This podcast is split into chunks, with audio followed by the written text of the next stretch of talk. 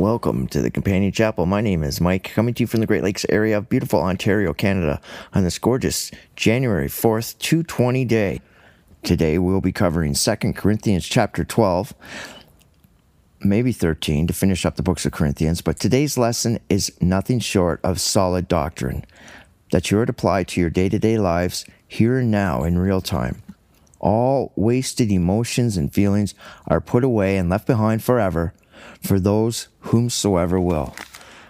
But first, please consider the Companion Chapel podcast is brought to you by your generous donations. That's what makes this happen. It's the only way this can come to you. I can teach the whole Bible from cover to cover for you, but that's entirely up to you and your donations. I thank you very much. You can go to companionchapel.com, companionchapel.net, companionchapel.info, companionchapelpodcast.com, or e-transfer to companionchapel at gmail.com, and I'd sure love to hear from you. Now open your Bibles to 2 Corinthians chapter 12 and verse 1. It is not expedient for me, doubtless, to glory. I will come to visions and revelations of the Lord. Now Paul humbles himself again. It's it's not expedient for him. It means it's of no value for him to sit there and brag. He humbles himself. He understands this. He starts talking in the third person in this lesson here, starting in verse 2. But he's had a vision and something has come to him. It's divine revelation, it's not a man's imagination. 2. I know a man in Christ about 14 years ago. Again, Paul's talking in third, third person. He's talking about himself. Whether in body I cannot tell, or whether out of body I cannot tell. God knoweth such a one caught up to the third heaven. Now, pay attention here because Paul is not trying to explain something that he doesn't understand. So that's not man's imagination. This is divine revelation. He doesn't understand it.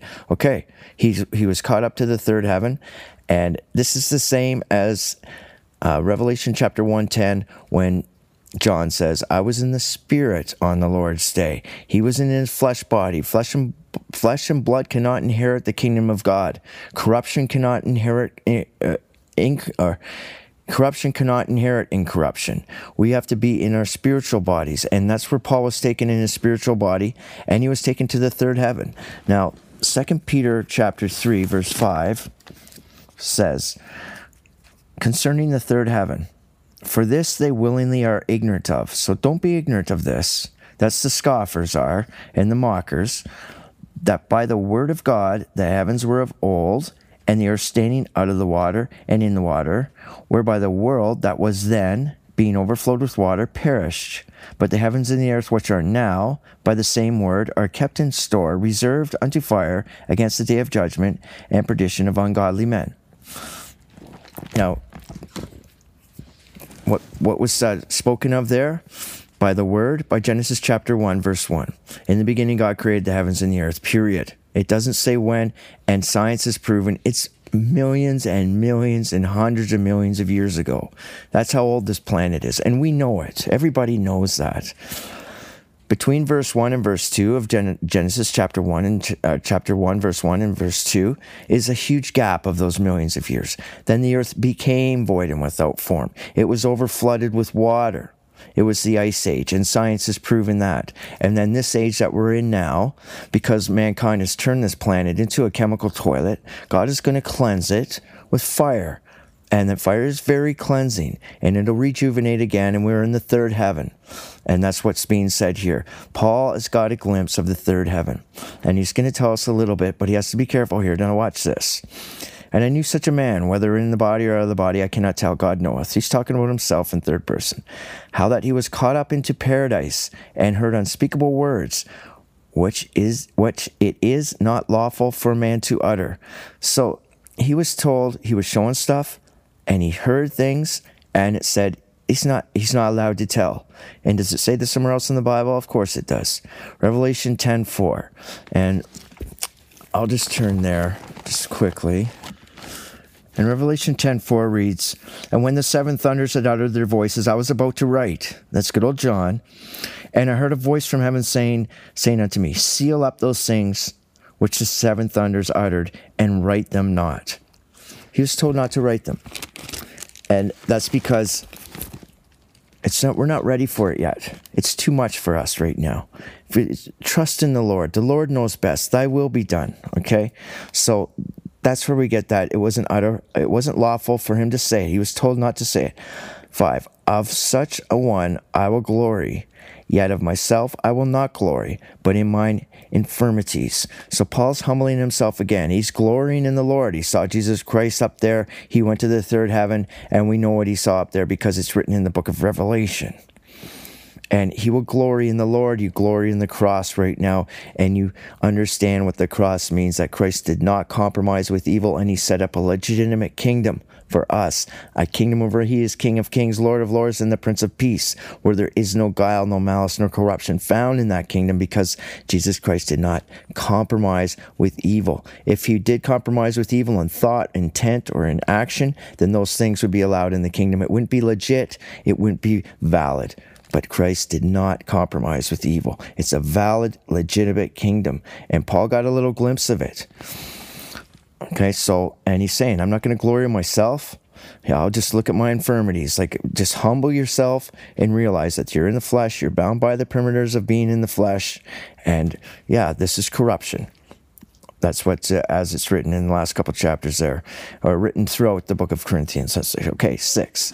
For though I would desire to glory, I shall not be a fool, for I will say the truth, but not forbear, lest any man should think above me, above that which he seeth me to be or heareth of me. Okay, so now Paul doesn't want to get into a little competition with people, like people that think they're above others. Like, oh, who's this guy? Think he got to see what's in the third earth age and we didn't, and he's someone special. No, Paul just always stayed humble. He always kept it real and he never wavered. He had faith, unwavering faith, and he taught with salt, and his works well, we can see his works here. They're written. Seven. And lest I should be exalted above measure through the abundance of revelations that he saw, there was given unto me a thorn in the flesh, the messenger or angel of Satan to buffet me for fear I should be exalted above measure.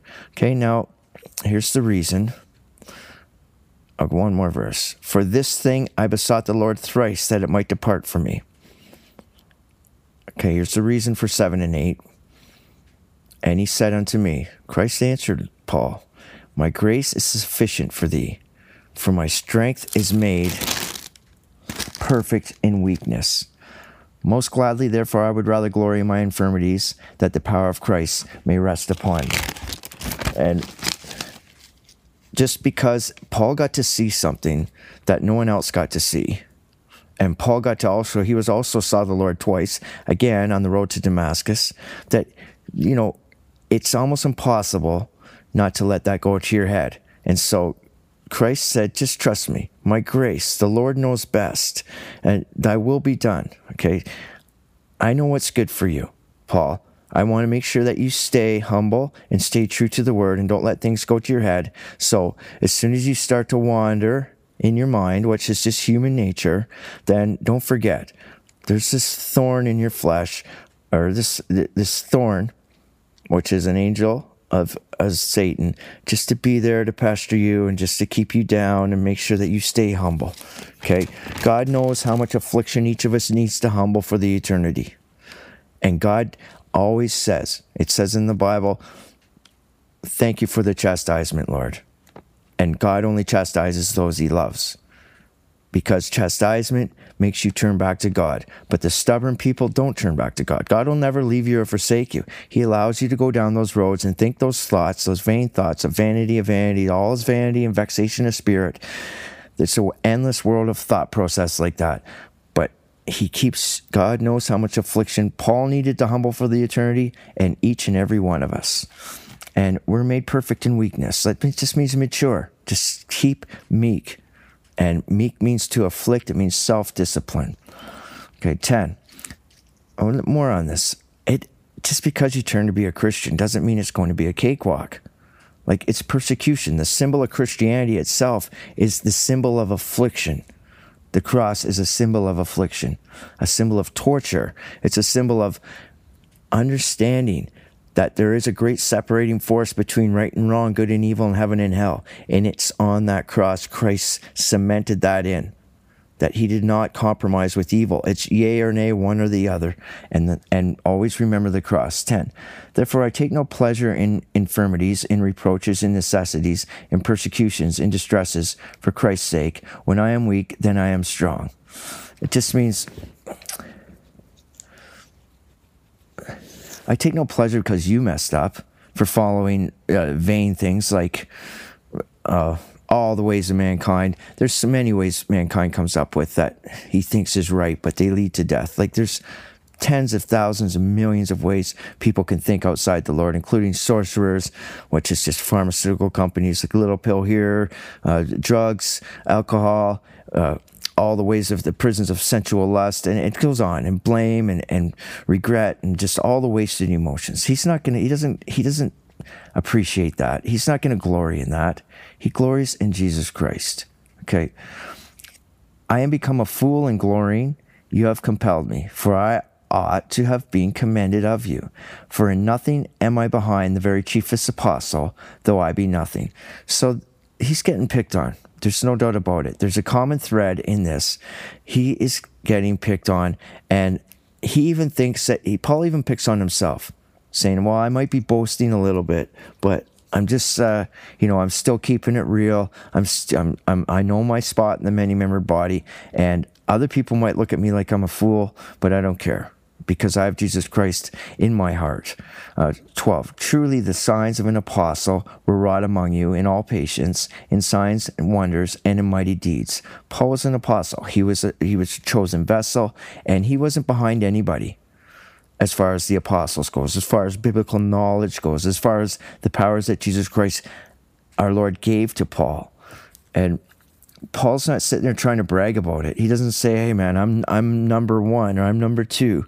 No, he's just part of the many-membered body. He knows his place, and he did what he was called to do. Paul set up churches. It wasn't easy. He got they mopped the floor with him in every town, every place, and everywhere in between he went except when Titus was around. 13. For what is written, ye were inferior to other churches. Okay? Let's just see here. Paul didn't go in there and try and compete with other churches in the area. False churches, any churches, the, the certain people that claim to be of Moses and uh, had the Old Testament with them, they, they had big churches. Like Paul didn't go in and put on a big show. And so he's saying, yeah, we weren't we were inferior to that. Like we don't care about the big show. We don't care about being big shots. We don't care about having the biggest building and the nicest dresses and the nicest backward backwards collars. We came in here to set up a church, okay? Except it be that I myself was not burdensome to you. Forgive me this wrong. Okay, so he stayed away from the big show. He didn't take its salary. And so what? That's what he's saying forgive me. If you think this is wrong, well, too bad. That's what he's saying. I'm not going to come in and put on a big revival. I want you guys to have your church business done. I'm not, I don't care. I want to teach the Bible. I'm going to teach you doctrine. I'm going to teach you the structure, the principles, and the reason resolve of a higher power written in the councils of eternity because I love you. I don't want you to end up compromising with evil and ending up on the wrong side. God loves you. He loves every one of you here and now, but he doesn't necessarily what you're doing love what you're doing or love your thoughts and intents. And that's where that's the dividing line right there. You have to clean up your inside, outside, your whole spiritual body, your whole soma. That means your whole mind, spirit, and body. Okay. Truly, the signs of an apostle were wrought among you. Wait, I read that. 14. Behold, the third time I am ready to come to you and I will not be burdensome to you. And Paul, Paul wasn't burdensome to them anyway. Like he didn't come in and have expectations. He just wanted the church to be ready to listen to some sound doctrine. He didn't want to take a big wage. He didn't take any money. He went and made tents at night. Like he didn't have to do that. He had every right to take a salary and he didn't. Okay. So that's what he means by I'm not burdensome to you, for I seek not yours, but you. I don't seek your stuff. You know your money. I seek you. I want your soul to come to Jesus Christ. We want all to come to repentance. And when you have the love of Christ in your heart, when you say your prayers, you're compelled to pray for everybody on the planet equally, every soul. We want everyone to sing for joy in front of God equally, like we did before. We want everyone to let go of those vain and void and wasted time emotions. Just, you have to let it go and come over and we come over and be with our Lord Jesus Christ in a place of peace beyond our present comprehension. Let's get on with the eternity. We don't want any of this evil anymore. Mankind has demoed this planet. We've turned it into a chemical toilet. We've tortured each other. Human rights infractions are constant day in and day out. We're ready to we're ready to blow each other up. Every country pretty much has nuclear weapons or an army, and we're just ready to, you know, why should we have to be ready to defend ourselves against our own brothers and sisters? We're all the children of God. And it's just incredibly ridiculous that God gave us this jewel of a planet. Look at the planet, look at the solar system. They're all dead sea, dust, oh, like just just just dead sea planets. And there's this one planet that god made this one the jewel of the universe. Bara he handcrafted it. In the hebrew it says he made it gorgeous the only self-sustaining planet. And look what mankind's done with it. Just turned it into a chemical toilet of wars and and and human rights atrocities and and mother nature's rights infractions. It's just brutal. And god's going to come clean it up. But you're going to put up, be put on one side or the other. If you carry the evil things, all the evil in the world is perpetuated by the human heart. If you carry the things, then you're going to be on the other side until you can let them go. And we want you to let them go because they don't have any value. Okay. Behold, the third time I am ready to come to you, I will not be burdensome to you, for I seek not yours, but you. For the children ought not to lay up for the parents, but the parents for the children. Okay, the parents if you're a parent or if you're an elder here is what this the sense and meaning means like paul he lays it out for the children. The road to salvation i'm to i'm going to guide you to our lord jesus christ. He's going to show us the road to salvation. There's a natural order of things. God his righteous right arm yeshua messiah yeshua messiah jesus christ is our mediator to god. And then the angels that's messengers, and then the prophets. And right now, prophets just means those who can prophesy the word, those who can make sense of the word, the teachers, and so on down. It doesn't start at the bottom and go up. Like children, you're at the bottom. If you're just learning and you're a babe in Christ, doesn't matter how old you are, know your spot in the many membered body and respect the natural order of things. 15. And I will be very gladly, and I will very gladly spend and be spent for you, though more abundantly I love you, the less I be loved. Okay, so Paul's not feeling the love all the time, but he will spend. He will spend everything he has. He's going to spend everything he has. Like he's going to exhaust himself to try and set the church straight, to set doctrine in there that is going to be solid. Christ is our rock, and and Paul teaches that he is our rock. He is our Passover, as Paul said. We pass over the death angel. We pass over the ways of the world right into the kingdom of heaven. He is our Sabbath. That means we rest in Him daily. And Paul's putting these things down with the most important thing to glory in the cross. Christ did not compromise with evil. He did it for you, for me, for everybody on the planet. We pray for everybody equally if you have the love of Christ in your heart. 16. I'm going to read 16, 17, and 18 together. And, uh, but it be so, I did not burden you. Nevertheless, being crafty, I caught you with guile. That's, okay. Did I make a gain of you by any of them who I sent unto you? I desired Titus, and with him I sent a brother. Did Titus make a gain of you? Walked we not the same spirit? Walked we not the same steps? And what Paul's saying here, okay? Remember 1 Corinthians chapter, I think it's 9 or something. A servant has the right to get paid. Like people in the many member body have to understand their spot. And some people like myself, I'll study and study and study year after year, day after day, because I love you and I want you to hear the saving word. I pray for everybody equally. I want you to let go of the things, but it takes everything everything we have to teach this. And to do that, you know, we still have to go to the grocery store too. We still need heat. We still need the basic necessities of life. I don't need anything beyond that, but I still need something, and I need a many member body to form around me and me to form around them because no one is more worthy of their of the spot than anybody else. But what Paul's saying here is service is worthy, a servant is worthy of his of his meat. That's Matthew 10 10. Okay. And in Numbers 3 44 to 51, you support your truth source. And that's the laws of God. And just remember that anything that you support your truth source to, that person, if he's really teaching the truth, isn't going to the car dealership to buy a new toy. He's not going out to the ATV or snowmobile dealer. He's not going out and trying to build some lavish house and save up for a jet. He wants to spread the word of God to everybody because he prays for everybody equally. And that's what Paul's saying here. He's saying, I did not burden you. Uh, being crafty, I caught you with guile. That means he kind of. Um, kind of a trick bait decoy, like when he sent Titus in and said, Okay, did Titus make gain of you? He walked in the same spirit, but no one messed with Titus. No one messed with Titus. There was no bad mouthing Titus. He didn't take it. But Paul took it. Paul was humble, but Titus was in there, and I like Titus, I'm telling you. I would like to have a Titus around me all the time. 19. Again, think ye that we excuse ourselves unto you? We speak before God in Christ, but we do all things, dearly beloved, for your edifying. That means edifying means to build a structure of truth around you, the many membered body. And that's what that's what the whole point is. We all want to be together. It's not one upmanship. It's not someone's better than the other person.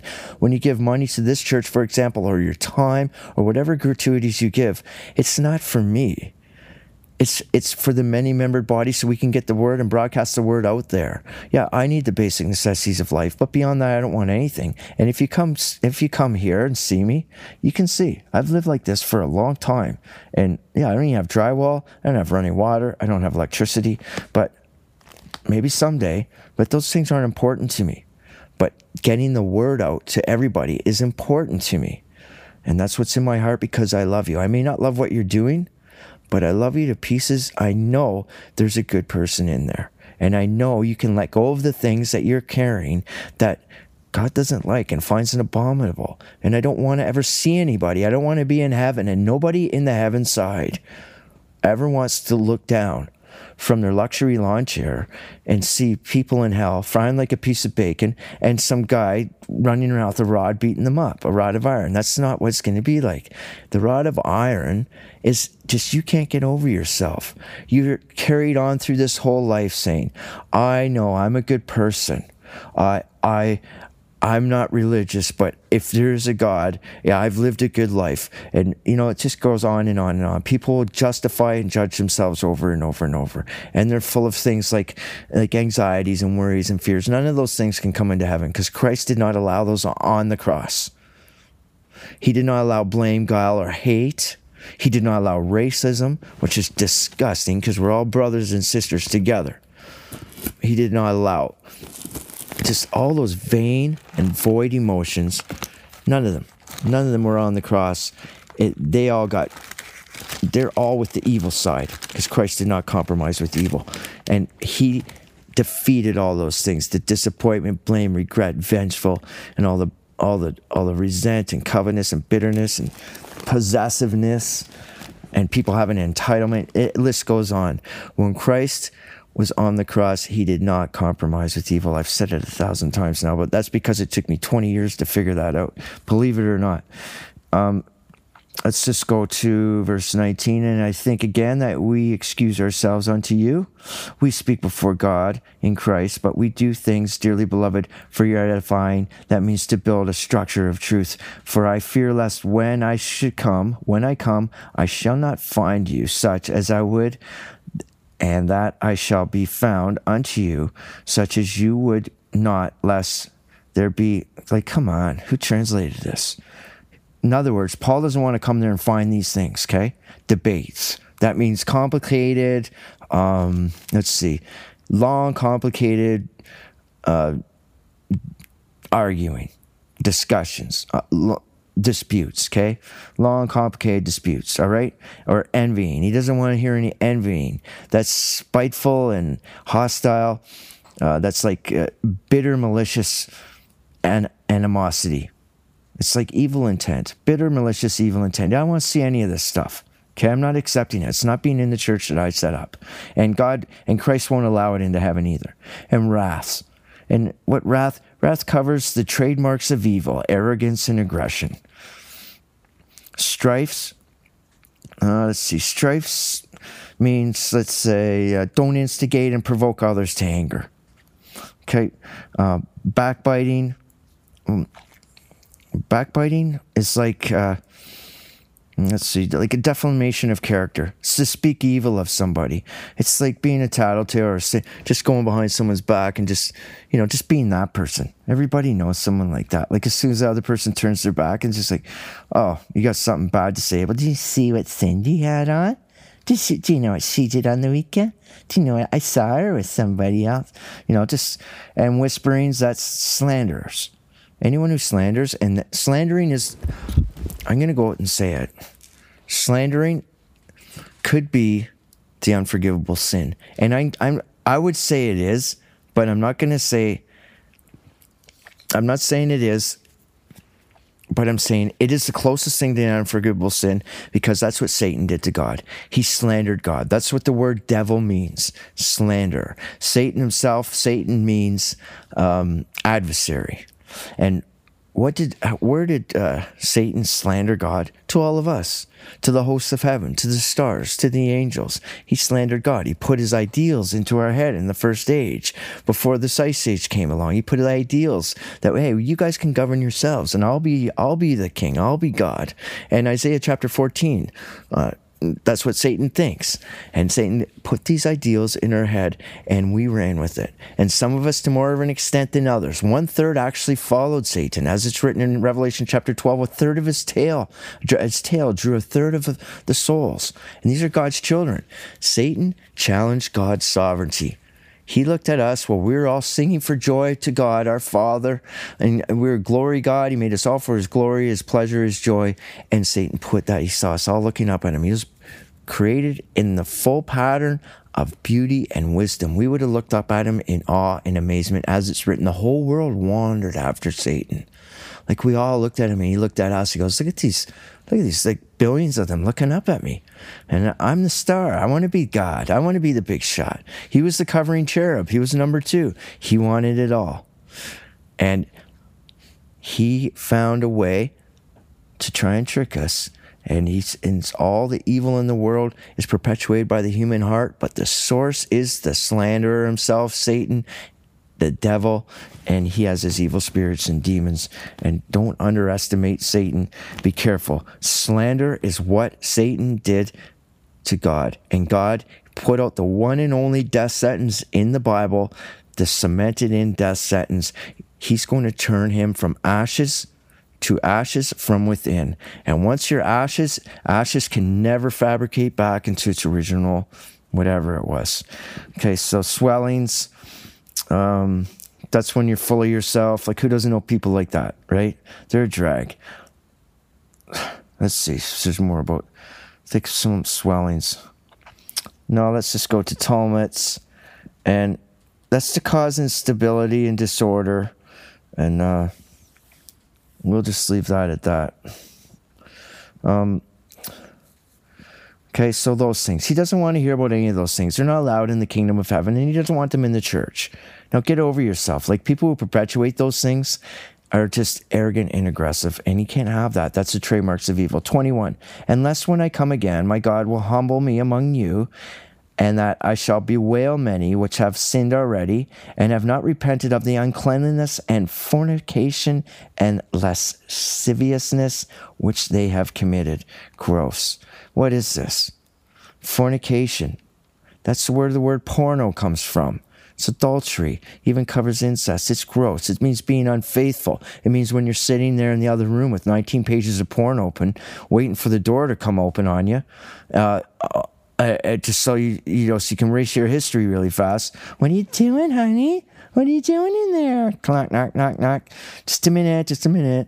You know what I mean? Like, come on, get over it. Fornication is adultery, and lasciviousness is to behave in a sexual, sexually unrestrained way. And well, I hope you enjoyed that. That's all for today. Um, that was Second Corinthians chapter twelve. My name is Mike, coming to you from Great Lakes area, beautiful Ontario, Canada. I really hope you enjoyed that lesson today. Um, we'll finish up Second Corinthians chapter 13, and that'll be it for the book of Corinthians, and then we'll move on to something else. Please email me at companionchapel at gmail.com for any book or any chapter that you would like me to cover. I do the whole whole Bible, chapter by chapter, verse by verse, for you because I love you. I may not love what you're doing, but I love you to pieces. Thank you very much. Have a great day, and bye for now.